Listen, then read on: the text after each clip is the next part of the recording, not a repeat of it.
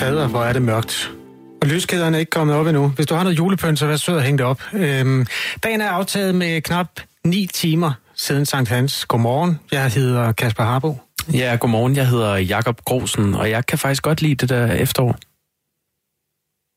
Hvad kan du lide ved det? jeg synes bare, det er så, øh, det er så friskt, altså når det, når det er godt, ikke? Når det, ikke når det er godt i gråt. Men der er det der efterårsvejr, hvor det er helt klart vejr. Og det er sådan, det bider lidt i kenderne. Mm. Det kan jeg godt lide. Jeg er rigtig efterårsbarn, Kasper. Ja, det var sidste måned, det var, som du beskriver der. Ja, det er rigtigt. Nu er det bare november, november, november. Ja, hvis det var en film, hvis det var en julekalender, så vil man være ved det afsnit nu fra, kan du huske Jul i Gamle By? Har du set den? Ja, ja. Der, hvor de virkelig bliver i tvivl om det skib, der nogensinde kommer ind. Altså der, hvor det går lidt i stampe. Ja, lige præcis. Ja. Severinsen, han kigger i sin skuffe, og ja, ja. Det, det står lidt stille, og så bliver de næste fire måneder. Godmorgen med den. Det er sandheden. Ja, og vi skal forbi nogle forskellige historier, Kasper. Vi skal blandt andet i dag øh, se nærmere på brandsikkerheden, som halter i mange øh, børnehaver og vuggestuer. Ja, Radio 4 stiller skarp på de bygninger, der huser vores mindste. I sidste uge øh, åbenbarede nogle agtindsigter, som vores kollega har lavet, at det halter med de bygninger, der huser de ældste. Men det er mindsanden også galt i den anden ende af livet. Det skal vi se nærmere på. Ja, og så, øh, så taler vi med Gyldendal, som har tænkt sig at udgive en, øh, en bog, som er skrevet af en øh, kontroversiel amerikansk shaman, som ovenikøbet er kærester med den norske prinsesse Märtha Louise. Øh, den bog, han har skrevet, den er blevet trukket af forlagene i Norge og i Sverige, men den udkommer i Danmark til marts. Lidt senere på morgenen, der kommer politikeren Rasmus Paludan. Han er vred, for han blev i weekenden ramt af en væske, som en demonstrant kastede over ham, og han mener ikke, at politiet tog, tog den sag alvorligt. Det er sådan et optrin, der er mange aspekter i, det skal vi stille skarpt på om en time. Jeg har set mange katastrofefilm. Film om krig og naturkatastrofer og jordens snarlige undergang. Det er jo mega uhyggeligt, men film er jo bare film. Undtagen når film er virkelighed. Og jeg tror faktisk ikke, jeg har set ret mange film, der er så uhyggelige som den Thomas Hass har sendt til os. Den er filmet ud af vinduet på en bil, der kører af en vej gennem et landskab, der brænder. Skråninger, der brænder. Der veksler mellem, øh, nogle steder gløder det, ligesom når man ser et, øh, en vulkan i udbrud, og lavaen glider ned over bjergsiderne. Og så er der andre steder, hvor flammerne er mange meter høje, og hele billedfeltet i den her film bliver orange. Og i den her øh, bil, der kører radioen så med en udsendelse, der forklarer folk, hvilke veje de skal køre af, og hvilke veje de skal undgå. 257. This Mike Simpson here for Continental. If you don't need to be on the 405, don't. Take the 101 around to get to where you need to go. Next report's coming up at 305. I'm Lou Stowers, KNX 70 News Radio. Filmen er fra Kalifornien, hvor Thomas Hass bor. Over 40.000 hektar er brændt ned. Det er et område, der svarer til Falster og Langeland og Tåsinge og hele Fyn. Det er et enormt område. Mm. Hvis vi er heldige, så har vi dig med nu. Thomas Hass, kan du høre os? Det kan jeg. Det kan tror jeg kan. Godmorgen. Tak fordi du har tid til at snakke med os. Selvfølgelig. Det er jo sent om aftenen. Det er jo, ikke, det er jo aften her, så det er fint. Du bor i Los Angeles, der har været ramt af en af brændene, den der hedder Getty-branden. Kan du se den øh, derfra, hvor du er? Altså, jeg har ikke kunne, jeg har ikke kunne se branden som sådan, men jeg har kunne se skyerne sådan øh, når man har kigget, når man har stået uden på, på vejen, så man kunne se skyerne lidt i baggrunden. Men det varierer jo lidt omkring, hvor fra selve branden kommer fra. Altså, der var en brand for en måneds tid siden, som var fra nord for os her. Der kom jo, der kunne jo, der kom jo, øh, hvad hedder det, røgen kom jo ind derfra, og man lagde et tykt lag aske på vores biler og på, øh, i haven og sådan noget. Men altså, vi har ikke kunne se Selve Gettyfyren har vi ikke kunne se herfra. Vi har kun kunne, øh, vi har kun lugte det en del, men altså vinden har jo blæst den for, altså væk for os, kan man sige. Den film, du har sendt til os, er det en, du har lagt ud nogle steder, så folk kan finde den, spørger jeg lige sådan her. Ja, det er, jeg har lagt den både på min Instagram-page øh, og på øh, min Facebook-side. Det er altså Thomas Hass, H-A-S-S hedder du til efternavn. Ja, det Thomas, øh, altså som kameramand i USA har du dækket et utal af skovbrænde gennem årene. Oplever jo, du, at det, der sker nu, er blevet voldsommere?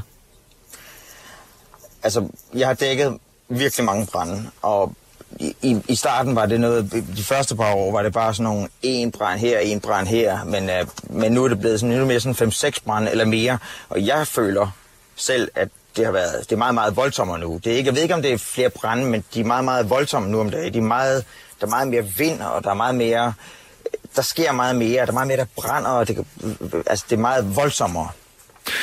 Altså, klimaeksperter siger jo, at de her voldsomme brænde, de skyldes klimaforandringer. Højere temperaturer, som fører til mere tørke, og så øh, brænder det lettere og spreder sig hurtigere.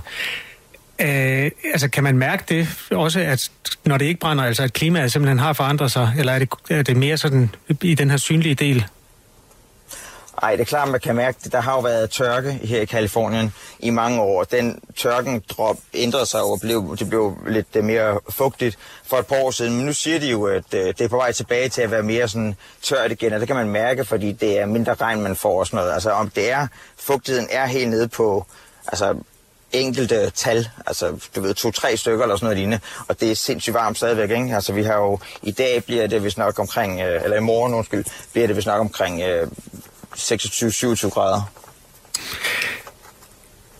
Det, altså sidste år var det mest destruktive og dødeligste år for brænde i Kalifornien. Og øh, vi har et lydklip her fra en brand, som øh, med rekordfart jævnede byen Paradise med jorden sidste år. Der var 86 mennesker, der døde. Og så var der gudskelov nogen, der slap væk også. Det her, det er lyden af en far, der kører med sine to drenge gennem ilden for at slippe væk. Your window's rolled up. It's coming. I know. We're almost past it, guys. We're almost through. Hope your car doesn't overheat. My car will not overheat. We're okay. That's Laura's house. Yep. That's Laura's house. Well, it's uh, his house. It's burning.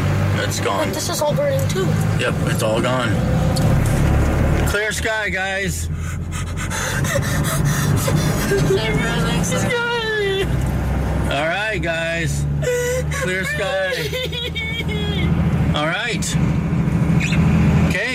Made it through it, guys. Made it through. Det er fuldstændig vanvittigt at høre på det her, Thomas Hass, men det er altså virkelighed, som vi lige har lyttet til her. Nogle af dem, der slap væk fra branden øh, Paradise. Du var i området efter, at øh, branden var slukket. Øh, kan du sige noget om, hvordan sådan en brand efterlader et område? Ja, altså jeg synes, du kunne jeg ikke høre det der klippet her, men jeg kan fortælle, at da jeg kom der til, hvor som var dagen efter det var brand, hvor det var, at de, de simpelthen sagde, okay, nu kan I godt komme ind, medier kan komme ind, medier kom ind og, og, og redningsfolk. Jeg tror aldrig, jeg har set noget lignende i hele mit liv. Det var så voldsomt. Altså, det er en, det er en hel by, som ligger sådan lidt op på toppen af en, skal man sige, på et bjerg nærmest, øh, som er om det, masser af træer over det hele. Så ligesom hyggelige græntræer og sådan noget. Små huse, der ligger inde imellem og sådan noget. Og der var alle bygninger, var samtlige bygninger var væk, altså 16.000 bygninger eller sådan noget, var fuldstændig borte. Og man kunne se, at de her, man kunne se, at, at vinden har været så hård, at den, den var omkring 50 miles per år, sådan som jeg har fået det fortalt. Og, men jeg kunne i hvert fald se, at alle træerne var kun brændt på midten. Altså, der var stadigvæk grønne græstop, øh, græ, øh, grønne du ved, toppe, mm. men, men de var kun brændt på midten. Det var virkelig ubehageligt. Og så var der jo bare masser af biler. Man kunne nærmest se, at folk har forsøgt at køre væk. Øh, og, og så er de simpelthen blevet øh, fanget af den her brandstorm, og så er de jo bare blevet... Øh, ja, så er de så døde det i deres biler, fordi de ikke har kunne komme væk. Altså, helt sindssygt. Thomas Hass, nu fortalte du før, hvordan du, øh, du har dækket et utal af de her brænde. Men hvad er det for nogle følelser, der går igennem dig, når du oplever sådan noget der? Det lyder helt vildt voldsomt. Det der er også voldsomt. Det er meget, meget voldsomt, når man, når man ser sådan nogle ting, som, hvor man ved, at der eventuelt har siddet folk i de her biler, eller de ikke er kommet ud, og de er, at, du ved, på den her måde, det er meget, meget voldsomt. Det er et, men på, på en eller anden mærkelig måde, når man, det job, jeg har, når man ser ting igennem søgeren på kameraet, så har jeg i hvert fald været i stand til ligesom at tage lidt afstand for tingene. Det lyder lidt mærkeligt, men ved at jeg hører igennem et, et, et ser igennem et okular, så føler jeg lidt, at jeg har det på afstand det er jo ikke helt sådan, det er, for det er jo klart, at måske på et tidspunkt, så kommer du måske tilbage, men på den måde er jeg i stand til ligesom at tage det på Men det er klart, du kan jo ikke... Det, det er stadigvæk noget, som er meget, meget følsomt, og, og det drejer sig om menneskeliv. Det er jo klart, det kan man jo ikke rigtig øh, se bort fra. Der er mange, der overlever også, men øh, der er jo 180.000, der skal forlade deres hjem. Altså, hvor tager de hen? De bliver jo, der er jo, bliver jo, altså regeringen er jo rigtig gode til at sætte øh, sådan nogle øh, hvad hedder, shelters op, altså hvor de har kirker eller forsamlingshus eller sådan noget lignende, hvor de simpelthen får donationer og sådan noget, og så får de sat op øh, senge, feltsenge, og så får de madrationer for forskellige butikker og restauranter og sådan noget. Og det er de ret gode til at, at, at gøre i, i stor omfang, og få folk ud af husene og få dem dertil. Problemet er selvfølgelig bare, at øh, du ved, når de kommer tilbage, så kommer de tilbage til ingenting. Øh, og hvad skal de så? Og så er det, det hele starter, og så det er jo sindssygt hårdt for de mennesker her. Så det er jo, det er jo frygteligt, men, det, men regeringen er god til det, til at gøre noget ved det. Morten for lidt siden øh, sagde, nej, ikke et Morten Thomas naturligvis, men jeg blander Morten ind i snakken, fordi vi har fået en sms. Øh, Thomas, en klimaeksperter siger, at der er klimaforandringer, som er skyld i det her. Morten, han skriver til os, øh, det er et elselskab, der ikke har vedligeholdt deres elledninger, og det er dårlig vedligeholdelse af skovene fra statens side. Han mener, at der også er noget klimapropaganda blandet ind i det her. Har du en oplevelse af, af det? Jamen, det, jeg ved jo, det er, altså, de, The Getty Fire, den her, vi snakker om, det, det videoklip, du så, jeg havde filmet øh, ud af vinduet på min bil. Øh, det ved vi jo nu, at grunden til, at det opstod, var på grund af en gren, der hang fast i ledningerne øh, og lavede sådan en gnist. Men det er jo rigtigt, altså i USA er det jo sådan, at alle, de fleste at, at, at elledninger og sådan noget, det hænger jo op i luften. Ikke? Og jeg, jeg har hørt, jeg har hørt, jeg ved det ikke med sikkerhed, men jeg har hørt, at grunden til, at det ikke bliver gravet ned heller, rigtig fordi i, i meget LA, der har du øh, meget jordskælv og sådan noget, så er det ikke ret sikkert at have tingene gravet ned i jorden heller. Så det er sådan meget lidt, øh, det er sådan lidt uh, hips og haps. Thomas Has, pas godt på dig selv. Tak fordi du havde tid til at tale med Radio 4 morgen. Det var min glæde.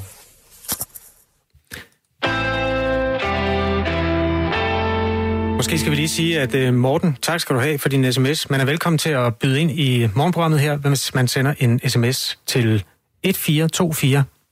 Og så skal man starte med at skrive R4 og et mellemrum, og så den besked, hvis han har fortjent herinde i studiet, og så sende den afsted, altså til 1424. Ja, du kan for eksempel skrive ind, hvis du øh, tænker over, hvor mange kalorier du indtager, når du går på øh, McDonald's. Gør du det, Kasper? Nej, det er et meget... Det, det, den er afklaret, når jeg går derind. Jeg har været på McDonald's en gang med dig, og der fik du en, øh, en salat. Ja. Hvad plejer du at købe på McDonald's? Ja, det, jeg har været i begge ender af, øh, af pyramiden, både helt nede i den dybe torturkælder, hvor bøgerne bor, og der er sådan en salat en gang imellem. Altså, når du går ind og straffer en Big Mac, så tænker du ikke over, hvor, øh, hvor mange kalorier der er i, vel? Nej, det... Men fra den 21. januar, der kan du ikke længere gå på McDonald's i lykkelig uh, uvidenhed om, hvor mange kalorier der er i. For de har nemlig uh, tænkt sig at skrive kalorieindholdet for alle deres uh, burger pomfritter og menuer og salat osv. på de her store bestillingsskærme, som snart findes på de fleste McDonald's-restauranter. Og ifølge McDonald's, så gør det det for, at gæsterne får et oplyst grundlag, altså så de ved, hvad det er for en uh, kaloriestørrelse, man, man sætter tænderne i, og så du ved, hvad sådan en, uh, en Big Mac faktisk uh, indeholder af kalorier. Og nu har vi uh, Signil Valgård med på en uh, telefon. Godmorgen. Godmorgen. Du er professor i uh, sundhedspolitik ved Institut for, uh, ved Folkesundhedsvidenskab, står der i mine papirer. Nu vil McDonald's altså oplyse om kalorier på de her store bestillingsskærme. Hvilken effekt tror du, det kommer til at få? Altså, jeg kan jo kun tro, fordi man kan jo ikke vide, men i USA har det jo vist sig, at det får en effekt, så folk køber lidt mindre i starten, og så fader det ud, og så sker der ikke så ikke meget mere. Hvor ved du det fra? Det ved jeg fra Danmarks Radios hjemmeside. Nå, men jeg tænker det her med, at, det ikke kommer til at have en øh, effekt på længere sigt, i, som ved- det har været i USA. Jeg ved det selvfølgelig ikke. Jeg siger, jeg tror, at det vil være som i USA, fordi det er sådan, at oplysning har ret begrænset effekt på folks adfærd. Og, og derfor så tror jeg ikke, det kommer til at ændre så meget. Men det er gæt, selvfølgelig. Ja. Hvordan øh, tror du så, at folk vil få det, når de bliver konfronteret med, med de her kalorier på den saftige burger, de skal tage indtag? Altså, mit gæt, at det er, kan give nogen dårlig samvittighed, hvilket ikke er konstruktivt på nogen måde. Det føles lidt skamfuldt at, øh, at spise de der burger, især hvis man synes, at man bør tabe sig, eller andre synes, at man bør tabe sig. Så jeg tror ikke, øh, jeg, jeg tror måske kun får en negativ effekt. Men jeg ved det af god grund ikke. Men kan det ikke netop, hvis man får dårlig samvittighed og læser, okay, der er 500 kalorier i den her Big Mac, at man så måske køber noget andet, noget sundere? Øh, som sagt, så virkede det ikke i USA. Måske vil det virke i Danmark, jeg ved det ikke. Men hvis man vil have, at folk skal spise færre kalorier, så vil det jo være bedre at have lidt færre kalorier i de der øh, burger. Altså det er jo sket det, at portionsstørrelserne er vokset i, øh, på mange områder. I burger, i sodavand, i alt muligt. Og man mener, at det er en af grundene til, at flere mennesker bliver tykke. Så hvis man vil have folk til at spise færre kalorier, så vil jeg foreslå, at man laver nogle lidt magere produkter. Så hvis, hvis det her det skal have en effekt i virkeligheden, så skal der bare færre kalorier i burgerne. Det tror jeg. Går du selv på McDonald's? Øh, det er meget længe siden. Men hvad, hvad vil det gøre ved dit besøg på, på Mac'en, som man kalder den? Øh, jeg tror ikke, det vil ændre noget, for hvis jeg går ind på Mac'en, så vil det være, fordi jeg vil have den burger, jeg kan få. Og hvis den... Så jeg, jeg, tror, eller, jeg, jeg tror ikke, det vil ændre så meget, men jeg ved det ikke. Hvis vi nu skal konkludere et eller andet på det her øh, signal, mm. er det her et godt tiltag for at, at fremme danskernes sundhed? Altså, nu tror jeg ikke, burger er det mest usunde at spise, men jeg ved det ikke så meget om det er heller. Men jeg tror, altså, jeg tror, det var langt bedre, hvis det handler om kalorier og vægt. Så, så skal man lave øh, produkter, som indeholder mindre. Og hvis det handler om øh, sundhed generelt, så handler det om ikke bare kalorier, men øh, hvad burgerne indeholder af vitaminer og, og andre ting. Der er kommet et sms fra en øh, Radio 4's lytter, som skriver, der er nok en grund til, at McDonald's salat er højere prissat end deres burger. De har jo bare regnet den ud. Jeg ved ikke, om du er inde i forretningsmodellen der, men øh, at den sunde mad koster mere end den usunde, er det, er det sådan, vores samfund er indrettet? På nogle områder er det jo det dyre at købe mært øh, hakkekød end, end øh, fedt hakkekød, men det er jo lidt billigere at købe kartofler end at købe chips per kalorie, og det er billigt at købe gulerødder, så det er jo ikke sådan, det handler jo også om, om smag, det handler jo ikke kun om, om penge, tror jeg. Og jeg er ikke sikker på, at når, når salaterne er dyre i McDonald's, så kan det være, fordi det er dyre at lave. Det er der i hvert fald en mulighed for. Ja, tak til dig, Signil Valgårder. Du er professor i sundhedspolitik på Institut for Folkesundhedsvidenskab. Og det er jo faktisk, Kasper, allerede nu muligt at gå ind og læse om øh, kalorieindholdet i McDonald's-menuer online. For eksempel en, øh, en Big Mac, den har 503 kalorier. Og som mand, der må du få 2500 kalorier om dagen. Altså fem Big Macs? Fem Big Macs. Okay. jeg plejer at pille gurken ud. Kan du lave en udregning på det? Jeg tror ikke, der er mange kalorier i en agurk. Nå. Men uh, skriv ind, hvis du ved bedre. Vi skal lige vende tilbage til en historie, der fyldte noget i Radio 4 morgen i går, nemlig historien om højspændingsmotorvejen, som den så smukt kaldes. Øh, det er 170 km, en lang strækning i Vestjylland, eller den går fra grænsen og op til Holstebro. Sagen er nemlig den, at der er diskussion om, hvorvidt det kan lade sig gøre at grave kablerne ned, eller om de skal stå og pynte på højspændingsmaster. Øh, naboerne til den her lange højspændingskabel motorvej i Vestjylland øhm, havde fået at vide, at det ikke kunne lade sig gøre at grave kablerne ned i jorden. Men i søndags kunne øh, Jyllandsposten beskrive, hvordan en ekspert mener, at den løsning godt nok er lidt dyr, men sagtens kan lade sig gøre. Nyheden om en nedgravningsmulighed af de her kabler har skabt glæde blandt de lokale, blandt eller langs med de her elmaster, som kommer. Men hvorfor går naboen til den her højspændingsmotorvej egentlig så meget op i, om de graver ned eller ej? Det er der i hvert fald en her på redaktionen, der ved, fordi Maiken Fris Lange har blandt andet været til et borgermøde, hvor naboerne til de her kommende master kunne lufte deres bekymringer. Godmorgen, Maiken. Godmorgen. Hvor stor en sag er det på de kanter? Det er en rigtig stor sag. Altså, det er en rigtig stor sag, som giver anledning til mange bekymringer og ikke mindst frustrationer øh, for dem. Jeg har særligt mødt to slags bekymringer, som virkelig går igen hos, øh, hos borgerne.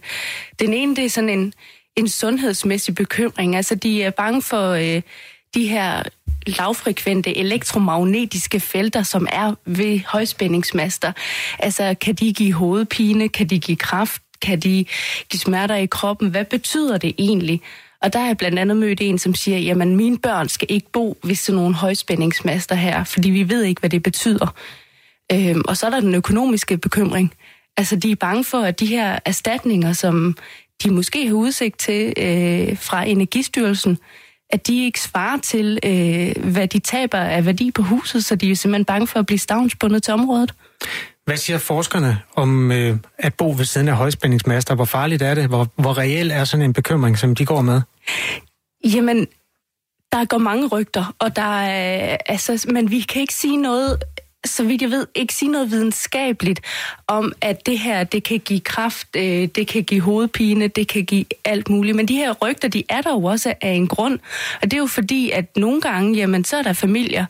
Jeg har blandt andet selv snakket med en familie, som bor i Tjele, der er en by ved Viborg, og de har de samme slags højspændingsmaster som dem, der kommer til at være her fra Holstebro til grænsen. Og der har jeg snakket med en familie, jamen, som siger, siden de flyttede derhen for seks år siden, så er samtlige familien, de er bare begyndt at være meget mere syge med migræne. Altså, så det er jo sådan nogle historier, som florerer lidt i miljøet, og som tænker, jamen, som skaber de her, de her problemer, ikke? eller de her bekymringer. Maiken, vi har fået en sms. Der er en, der skriver, måske har jeg ikke lyttet godt nok med, men hvad er ulempen ved de der øh, højspændingsmotorveje? Er de bare grimme, eller er der re, øh, rent faktisk et reelt problem? Jamen, jeg har prøvet at undersøge det, fordi jeg har snakket med dem, som bor i Tjele, som øh, har de her store øh, 400 kV ledninger, som er de samme, den samme størrelse, som der kommer til at være øh, øh, som den store højspændingsmotorvej. Og de siger egentlig, mange af dem siger, det, det, de er bare grimme. De er bare irriterende at se på, de, øh, men, men man vender sig til det. Larmer de? Kommer der noget? Ja, hvis der er tog, altså hvis, så kan de knitre. Altså, og hvis det er regnfuldt i vejret, så kan de knitre. Hvilket det ofte er. Det er jo det. Øhm, men, men ellers så larmer de ikke så meget. Øhm, ja. Hvis vi skal have det økonomiske perspektiv med, så er der altså sådan, at hvis kablerne de skal lægges ned i jorden, så vil prisen stige til et sted mellem 6 og 10 milliarder kroner. Og det vil i, i virkeligheden også have den betydning, at øh, fordi der er jo kun et sted at hente de penge, nemlig at en standard husstand skulle betale et sted om, ja, sådan gennemsnit omkring 20 mere om året for strømmen. Diskuterer man det på borgermøderne, om nogen har lyst til at betale den ekstra 20? Ja, altså, de, at øh, borgerne omkring den her nye højspændingsmotorvej, de er helt klart villige til det, og synes, at det her det er en meget lille pris at betale for alle. Øh, jeg går ud fra, at den er så delt ud på alle danskere. Øh, ja, de synes, det er en meget lille pris. Øh, og, og, og, og det, de hæfter sig ved, det er, at de har jo ikke bedt om, at den her højspændingsmotorvej skal gå ned gennem Jylland. Det er noget, der er bestemt oppefra, og det er noget, der er til gavn for os alle. Så de mener, at man burde løfte i fællesskab også, og, og være med til at betale for, at den blev gravet ned i jorden. Det er noget med, at øh, alt efter hvor tæt du bor på den her kommende øh, højspændingsmotorvej, så kan du enten så bliver du betalt en, en, øh, et beløb, øh, en erstatning på en eller anden måde, eller også så bliver du tilbudt, at, at øh, man vil købe huset. Kan du ikke lige fortælle, hvordan det hænger sammen? Jo, altså jo tættere man bor på højspændingsmotorvejen, lige nu er de for eksempel i gang med at lægge linjen for, hvor den skal ligge. Og der er nogen, som, øh, som har udsigt til at blive eksproprieret. Og det betyder simpelthen, at, øh, at de bliver opkøbt. Altså de får mulighed for at, for at få deres hus øh, og købt op, så de kan flytte.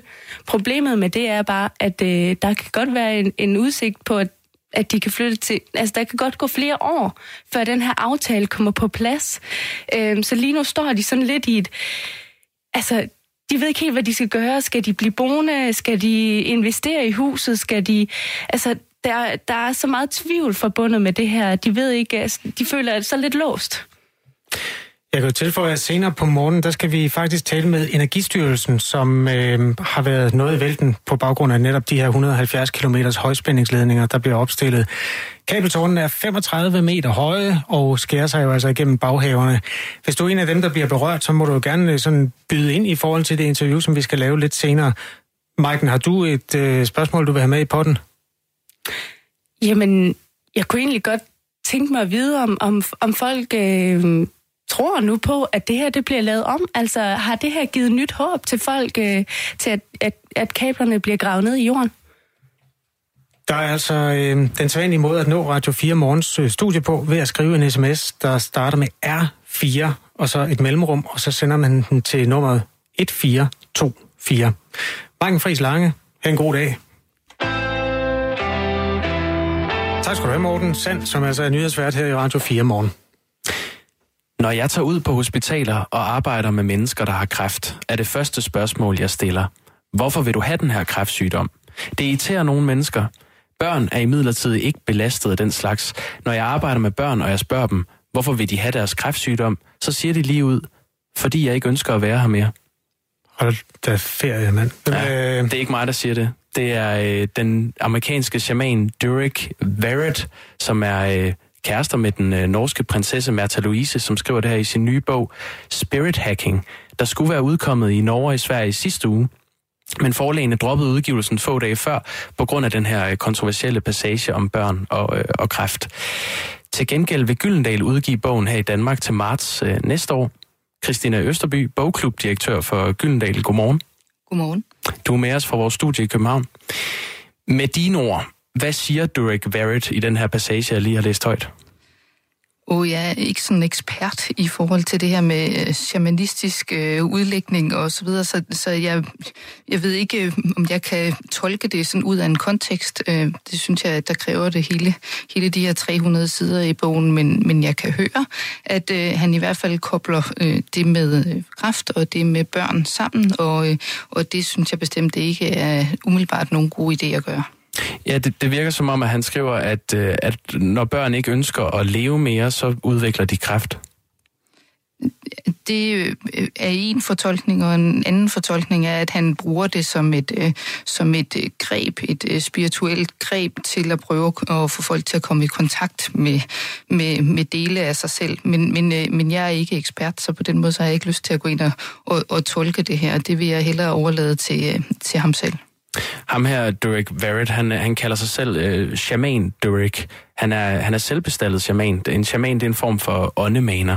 Og øh, den norske chef for det forlag, der hedder Kappelen Dam, de har trukket øh, bogen tilbage, og han siger, at afgørelsen er taget med hjertet og ikke ud fra juridiske vurderinger. Og det er særligt de her passager, der handler om, om kræft og, og kræftbehandling, som de ikke kan stå indenfor. Så den er altså dobbelt i, i Norge, og det svenske forlag har også droppet at udgive bogen øh, på grund af de her passager om kræft. Øh, I vil udgive bogen i jeres spirituelle bogklub Psyke og Sjæl, som har øh, 20.000 medlemmer. Hvorfor vil I det? Øh, det vil vi, fordi at, øh, at da vi antog den her bog, der synes vi, at, øh, at shamanen selv lød som en, en person med en stor faglighed. Han er 6. generation af, af shaman, øh, og han, øh, han havde nogle budskaber, der handler om noget med at, at genvinde sin personlige styrke og komme i kontakt med sit, øh, øh sin, sin øh, mentale øh, sundhed også, og det synes vi, det lød øh, interessant. Så vi har jo antaget en bog uden at have et manuskript, som er helt almindeligt. Øhm, og så vil jeg sige, at det der er forskellen for Norge og Sverige, og så der, hvor vi er i processen, så er det, at vi er i gang med at redigere bogen. Det vil sige, at vi har ikke fået manuskriptet færdig oversat fra vores oversættelse endnu, men vi er i gang med at arbejde med bogen, og det er en helt naturlig proces i, i sådan en, en redigering, at vi er lidt frem og tilbage øh, mellem forfatteren og, og os, for at vi sikrer os, at den passer til danske forhold. Nu fik du en smagsprøve af Jakob Grosen for lidt siden. Den der med, at børn mere eller mindre selv er skyld i det, når det får kræft. Gør det indtryk på dig i forhold til, øh, hvor god en bog det er? Ja, det gør det. Og det synes jeg bestemt ikke er, øh, er det skal vi jo ikke udgive en bog om, øh, øh, hvor, hvor der kan være fortolkninger, som kan, som kan koble de her ting sammen. Så det er klart, at det har vi givet forfatteren mulighed for at forholde sig til og uddybe og se, om han eventuelt kan finde andre måder at forklare det sammen på. Jeg, øh, jeg skrev til, til shamanen øh, i går for at, at se, om jeg kunne få ham til at, at uddybe, hvad det egentlig er, han mener med, med de her passager. Og jeg fik den her besked fra ham. Nu skal jeg holde lige min telefon op. Det er en talebesked, jeg fik i går aftes, hvor han sagde sådan her. Uh, please um, refer your questions to my team. That would be great. And I will answer your question through them. Ja, så han beder os altså om at, at kontakte hans, øh, hans pressehold, og så vil han øh, uddybe, hvad det er, han mener. Så det, det har vi selvfølgelig tænkt os at gøre. Men Christina Østerby, øh, lad mig lige læse endnu et lille afsnit af den her bog højt for dig. Det er shamanen, der har spurgt en kræftsyg mand, hvorfor han har kræft. Så skriver han. Han trak på skuldrene og sagde, at det var genetisk. Men hans skygge fortalte mig, at det var fordi han havde sit job, og han følte sig fanget i sit ægteskab. Fordi hans mentale processer var så roteret af konstant selvpiskning, forårsagede det omfattende betændelser, brød hans cellevægge ned og fremstod som kræft. Er du stadig i tvivl om, hvad, hvad han mener om årsagen til kræft? Øh, jeg er ikke i tvivl om, at han, at han, øh, at han taler om, at der kan være øh, øh, mentale Øh, årsager til vores fysiske helbred. Øh, men jeg er i tvivl om, hvad han, øh, hvordan han mener, det, det passer sammen i en større sammenhæng, og jeg synes, at, at det skal være ham, der ligesom fortolker det, og, ikke, og det er ikke mig. Og så skal vi som forlag tage vores ansvar alvorligt øh, og, og påtage os ansvaret for at redigere bøger, og selvfølgelig have den her dialog med forfatteren, som er helt almindelig, at vi har. Så, så jeg, jeg synes, at det vi gør lige nu med at have en redaktionel proces, hvor vi er frem og tilbage med med forfatteren, sådan at det bliver en bog, øh, som, som vi er interesseret i at, at udgive. Øh, det, er, det er selvfølgelig vigtigt, men, men jeg kan jo ikke gå ind og fjerne synspunkter, jeg ikke nødvendigvis er enig øh, med, øh, men jeg kan bede om at få det uddybet, så det passer til en dansk kontekst. Øh, nu, bogen er jo blevet kritiseret af, af blandt andet norske kræftlæger for at være direkte skadelig og farlig, de her synspunkter. Øh, kan du ikke være bekymret for, nu siger du, at, at I, I gerne vil have ham til at uddybe, men er du ikke bekymret for, at læserne alligevel tager shamanens ord for gode varer, når de læser den her bog? Øh, jamen, det kommer jo an på, hvad det er for en bog, vi ender med øh, at have, vil jeg sige. Og det er sådan i de her bøger, at de handler jo om øh, det, der er, at der er mere mellem himmel og jord. Øh, og de handler om, hvordan man kan arbejde med sin psyke. Øh, og i alle vores bøger, der gør vi det, at vi, at vi også skriver, at, øh, at vi ikke synes, at øh, det her det må være øh, træde i, i stedet for medicinsk øh, behandling eller anden form for behandling, og at man altid skal konsultere en læge. Så det er jo ikke vores interesse, at vi skal udgive bøger, der decideret går ind og, og, og, og, og, og er skadelige. Det vil, aldrig, øh, det vil vi aldrig ønske at gøre. For lidt siden brugte du udtrykket, at øh, der var nogle synspunkter, du ikke var enig i. Mm. I forhold til kræft, der plejede vi at bruge det redskab, der hedder videnskab. Og videnskabsfolk er selvfølgelig også uenige et stykke af vejen, men altså, er vi ikke der, hvor videnskab er noget eksakt, som man på en eller anden måde skal holde op mod, mod det, han siger der? Jo, altså vi er der, hvor, hvor man ikke kan holde øh, det her område, som handler om, øh, om ens psyke og, og det her med mere mellem himmel og jord, op imod videnskab. Øh, og derfor så er det her det er jo en bog på flere hundrede sider, som handler om meget andet, og, og du har nævnt de to passager, som også er dem, vi er faldet over, som vi har bedt om at få, få, øh, få uddybet. Så jeg synes, at, at ja, det her konkrete i forhold til kraft, det har vi øh, efter danske forhold nogle, nogle holdninger til, som vi skal ind i en redaktionel proces at arbejde med. Men det er jo også sådan, at vi øh, lever jo på rigtig mange forskellige måder, og vi tror på forskellige ting, og det synes vi også, at der skal være plads til. Øh, og så skal vi give plads til forskellige synspunkter. Men der er også etiske grænser. Øh, men det handler ikke om hele den her bog, det handler om de her to udvalgte passager. Du kan lige få et synspunkt fra Johnny Larsen. Han hører til på Vestjylland og skriver, det er et salgsknep. Han bruger det som løftestang for at sælge sine services. Han spørger indirekte, hvorfor kører du ikke min kur, så slipper du for at være syg? Skriver Johnny, som mener, at shamanen burde bures inde for kvaksalveri. Har I tænkt på, at I kan risikere at være spændt for sådan en vogn? Ja, det har vi selvfølgelig, og, øh, og, og det, der er vigtigt for os som forlag, det er, at vi giver plads til forskellige synspunkter, hvad enten vi er enige i dem eller ej, øh, og så at vi får nogle diskussioner, så vi er egentlig ikke bange for at have diskussioner omkring øh, forskellige holdninger og synspunkter, øh, men vi har ikke lyst til at trække bøger tilbage, øh, fordi at der er nogen, der ikke er enige i de synspunkter, der fremkommer i en bog. Vi vil hellere have dialogen omkring det. Heller ikke, hvis der er en videnskabsmand, der siger, at manden tager fejl. Jamen, i vores, altså indtil videre, så i forhold til vores redaktionelle proces, så er det jo sådan, at vi arbejder med at prøve at få gjort den her bog til noget, som vi gerne vil udgive. Øh, og, og der er passager i det her, som vi gerne vil have uddybet, og som vi gerne vil have snakket med shamanen om at få tilpasset efter danske forhold. Christina Østerby, øh, ham her, shamanen, han er jo øh, ikke bare i forbindelse med den her spirit hacking bog en, en lidt kontroversiel skikkelse. Uh, han beskæftiger sig også med kønssygdomme, for eksempel. Han siger, at kønssygdomme skyldes underjordiske væsener, ånder, der fester, festner sig til folks energifelt, hvis man har for meget uh, ubeskyttet og tilfældig sex. Så de her væsener, de giver uh, uh, underbevidstheden et signal om at skabe en kønssygdom, fordi vi ubevidst føler, at vi fortjener at blive straffet. Hvad tænker du om sådan noget? Jamen igen, jeg tænker ikke noget konkret i forhold til de her synspunkter, han har. Øh, han er velkommen til at komme med sine synspunkter, og så synes jeg, at vi skal have en dialog om, hvad vi synes omkring det. Øh, og i forhold til sådan konkret med bogen, så er det igen det her med, at, at vi sørger for, at den bog, den, den passer til noget, som vi kan stå indenfor. Helt konkret, hvad skal der til for, at I ikke vil udgive den? Altså, hvor, hvor forkert et spor skal man gå ud af, for at Gyldendal ikke vil udgive det i bogform? Jamen, vi vil jo ikke udgive noget, som vi ved er, øh, er direkte skadeligt for nogen, og vi vil heller ikke udgive noget, som vi ved er faktuelt fejl, øh, forkert.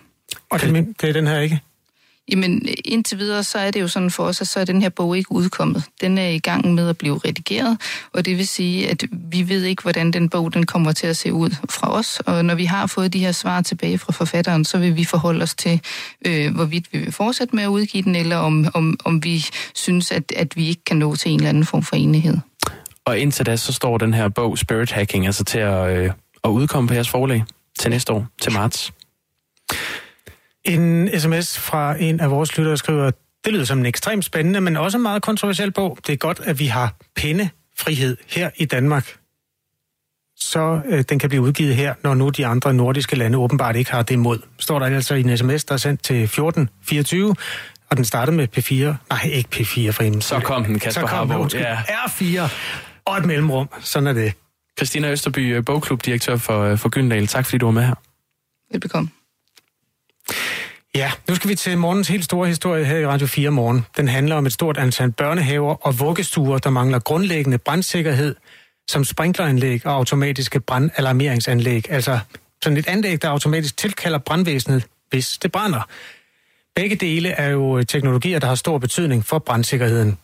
Kernen her er, at det i 2004 blev lovpligtigt med sprinkleranlæg, og i 2016 blev lovpligtigt med brandalarmeringsanlæg, der selv øh, tilkalder brandvæsenet, når det brænder. Institutioner, som er opført efter de her to årstal, altså 2004 og 2016, skal altså lovpligtigt have de her ting. Nu skal jeg lige over trykke på en telefon. Fordi så kan jeg sige godmorgen til Jarl Vagn Hansen, der er formand i Danske Beredskaber. Godmorgen. Godmorgen. Øh, altså, for institutioner, der er bygget før de her årstal, så er det ikke et krav. Daginstitutioner kan sagtens være lovlige, selvom de hverken har sprinkler eller automatiske alarmeringsanlæg. Øh, Det er selvom... Ja, Ja. Hvad, hvad, Det er fuldstændig korrekt, ja. Ja, godt. Det er fordi, at jeg har et, et, sådan en del fakta, jeg lige prøver at læse op her. Øhm, tal, som Danmarks Statistik har trukket til Radio 4, viser, at øh, næsten 6.000 daginstitutionsbygninger er opført før 2004. Øhm, hvorfor er det så stort et problem, at så mange børnehaver og vuggestuer mangler den her basale brandsikkerhed? Man kan sige, at, at hvis man skulle opføre en ny bygning i dag, så, så var kravene, at den skulle have den, øh, de to øh, elementer, du snakker om der. Og når kravene er indføjet i, øh, i bygningsreglementet i dag, så er det jo fordi, at man anser det for, at det er nødvendigt i dag. Og man kan så sige, at når man har en bygning, der er ældre, øh, og som jo på det opførselstidspunkt var lovligt, så, øh, så er det jo simpelthen, øh, øh, så er det jo ikke, og lever jo ikke op til det nutidens øh, standard. Så, så de siger sig selv, at øh, det ville være en fordel, hvis man fik opgraderet øh, brandsikkerheden til nutidens standard. Vi har prøvet at finde nogle aktuelle tal på de her ting. Så vidt vi forstår, er der 31 brænde øh, i statistikken fra sidste år øh, i børnehaver og vuggestuer. Og det er jo altså ikke gået helt galt med dødsbrænde endnu, som vi har set det på plejehjem, men regulære brænde i børnehaver og vuggestuer, efter vores oplysninger, har du et, et tilsvarende overblik? Øh, altså, passer det nogenlunde 30 om året? 31?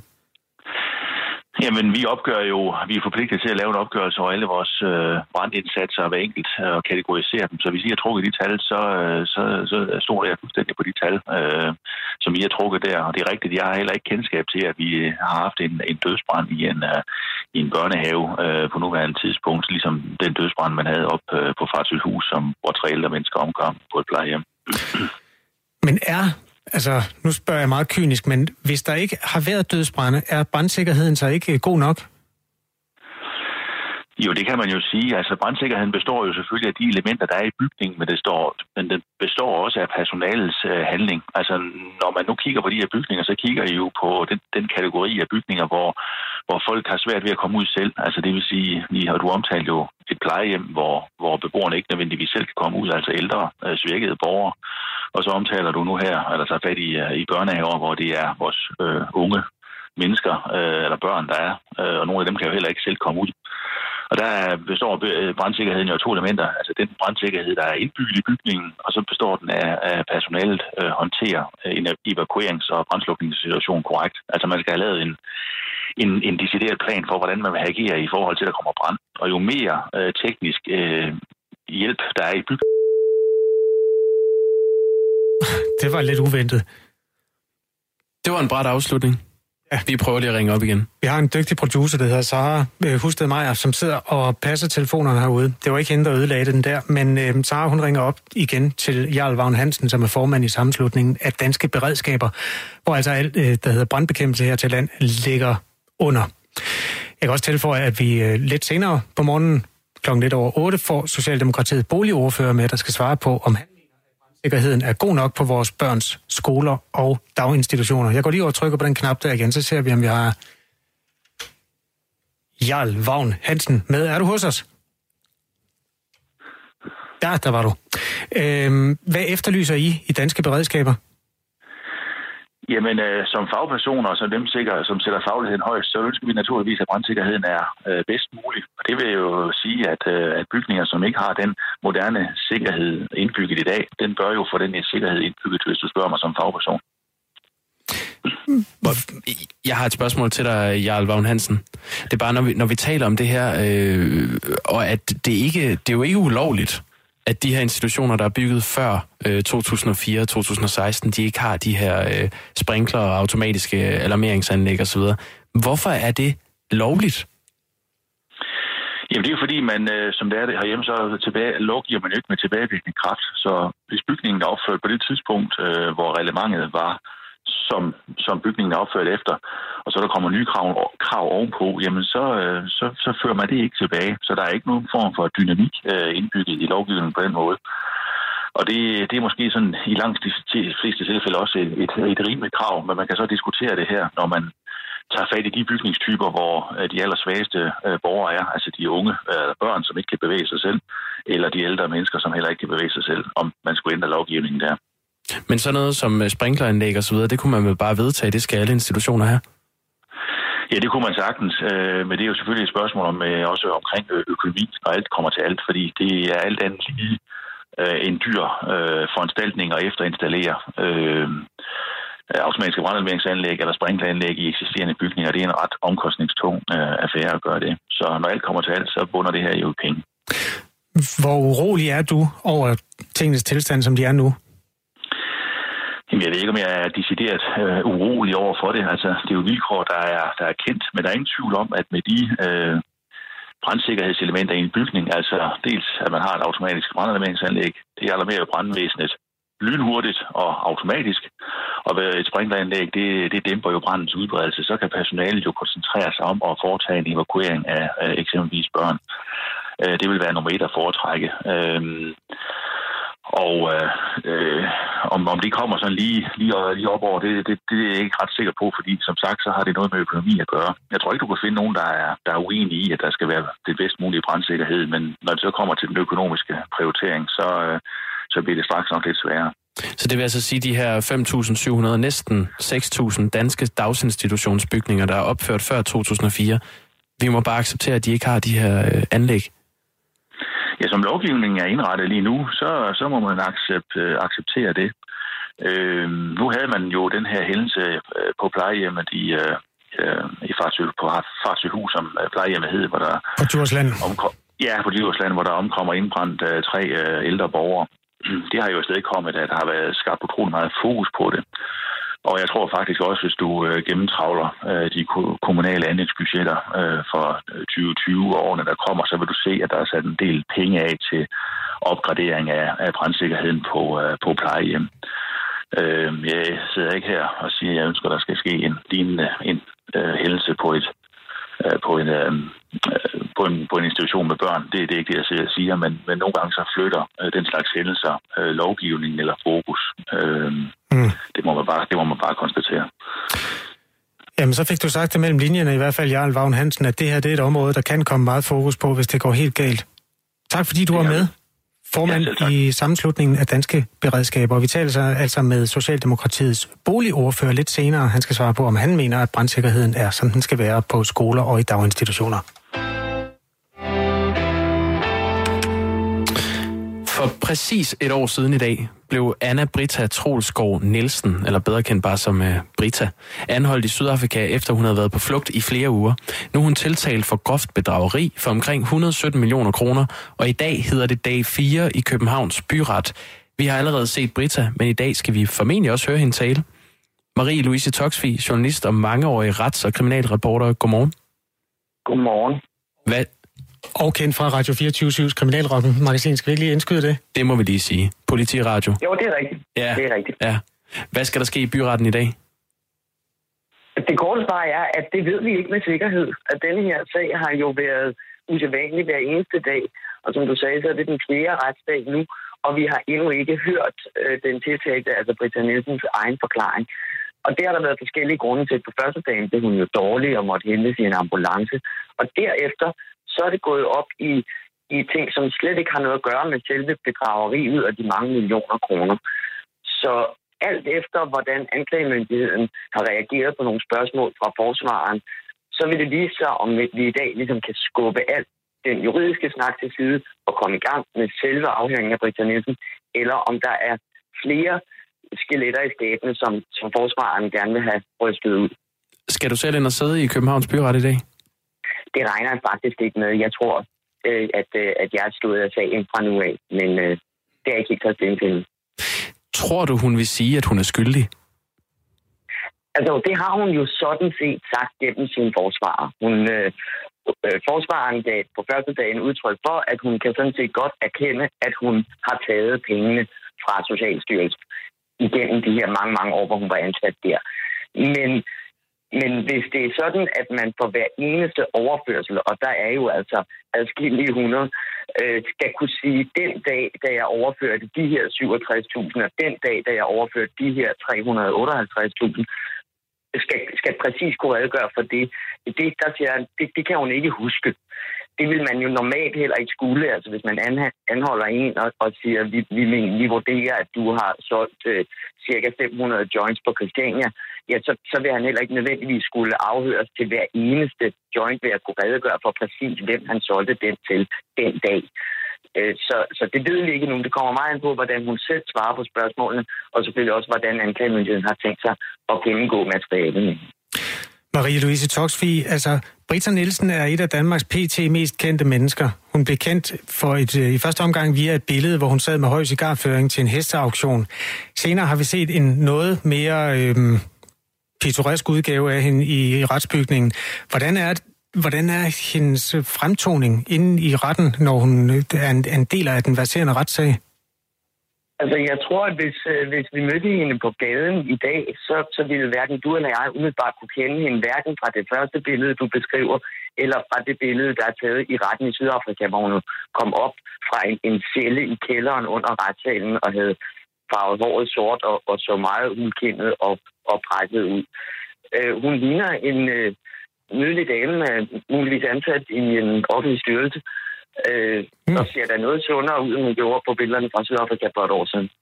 Men jeg vil sige, at havde du fotograferet mig i den situation i Sydafrika for et år siden, så havde jeg også set noget mere skidt ud, end jeg sådan går rundt og gør til hverdag. Ja, de danske fængsler er nok bedre end de sydafrikanske. Må jeg spørge dig så, øh, altså hendes sådan, øh, måde at fremlægge sine synspunkter på, hvilket indtryk gør hun på dig der? Jamen, det er jo det, vi ikke ved, for hun har jo ikke sagt noget endnu. Okay. Andet end at svare på, at øh, da, da dommeren spurgte hende, hun har jo, som du nævnte indledningsvis, altså to fornavn, Anna Britta, hvad, hvad hun foretrækker at blive kaldt. Det er sådan noget, sådan nogle, som også med dobbeltnavn tit bliver spurgt om. Og der, der svarede hun, at hun øh, øh, normalt bare blev kaldt Britta. Og ellers har hun ikke sagt noget endnu, fordi første dag af sagen jo, øh, som altid skulle foregå med anklageren, talte i mange timer om hvad, man, hvad sagen indeholder, hvilke beviser man vil fremlægge osv. Og derefter var det, at hun blev dårlig og måtte på hospitalet. Og så har det så siden handlet om alt muligt andet, nemlig at forsvareren dels gerne vil have retten til at afvise, at anklagemyndigheden kan bruge en bestemmelse i straffeloven, som vil kunne hæve straffen betydeligt. Og derefter en, øh, en grim mistanke om, at øh, der er sket nogle fejl, øh, i, i forbindelse med hele udleveringen af Britta Nielsen fra Sydafrika, at, at, at forsvaren ikke har fået adgang til alt materialet i sagen, og at Britta Nielsen øh, groft sagt på en eller anden måde er blevet, blevet naret til at, at afskrive sig et ellers øh, øh gældende princip om, at når man lader sig udlevere, ja, så er det til den sigtelse, som politiet har rejst. Så kan man ikke bagefter komme rendende og sige, åh, oh, i øvrigt vil vi også gerne lige øh, anklage dig for, for dette og hit. Det er jo også noget, vi selv her i landet er optaget af, når vi skal udlevere borgere til andre lande, at øh, hvis der kommer nogle kinesere og siger, at vi vil gerne tale med ham der, fordi der er noget med noget dokumentfalsk, hvis vi så udleverer ham, og de pludselig også anklager ham for drab og landsforræderi, så har vi et problem. Og det princip øhm, øh, afskrev Britta Nielsen sig, da hun skulle udleveres fra, fra Sydafrika. Hun ville vældig gerne hjem. Men spørgsmålet er, om hun fik den rigtige øh, vejledning af en forsvar. Hun kunne nemlig overhovedet ikke komme til at tale med sin danske forsvar de dage, hun sad fængslet i Sydafrika. Hun risikerer op til 12 års øh, fængsel. Hvornår kan vi regne med, at det her det er overstået? Ja, nu er tidsplanen jo skrevet ganske gevaldigt af den ene og den anden og den tredje grund. Øh, der skulle være øh, efter planen en dom i slutningen af denne måned, Men, men hvordan man vil håndtere det, og hvor lang tid det kommer til at tage, det er ikke til at vide. Oprindeligt har der været afsat tre dage til at afhøre Britta Nielsen selv. Det kan jo være, at hendes delvis tilståelse gør, at det kan gøres kortere, men vi aner det ikke endnu. Det er altså i dag kl. 9.30, øh, at øh, Britta Nielsen-sagen er for retten i øh, Københavns Byret. Tak for det, Marie-Louise Toksvig. Ja, tak. Journalist og mangeårig rets- og kriminalreporter, særligt på vores øh, søsterprogram Radio 24 Ja, eller forfader. For hedengangne, ja. øh, legendariske kanal. Ja, du lytter til Radio 4 morgen, som øh, er i gang med tre timers aktuel dækning af tingenes tilstand i Danmark og udlandet. En af de historier, der har trukket rigtig mange overskrifter de sidste dage, øh, især da den sådan for alvor brød igennem i går, det var historien om en demonstration, der gik galt for øh, partileder Rasmus Paludan fra Stram Kurs. Han blev overhældt med væske af en moddemonstrant ved en demonstration på Nørrebro i København. Vi får besøg af Rasmus Paludan her i Radio 4 morgen om et kvarter. Nu klokken syv.